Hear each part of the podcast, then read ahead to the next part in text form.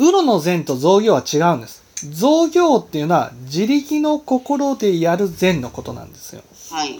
自力の心っていうのは頭の中でこれは正しいことだからやらなければならないっていうことで、はい。ね、その理性だけでやる善のことなんです。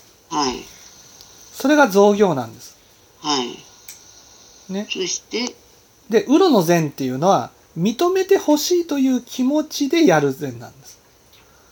だから、認めてくれる人には頑張ってやるけど、認めてくれない人にはやりたくないっていう気持ちになるのがウロの善っていうことなんです。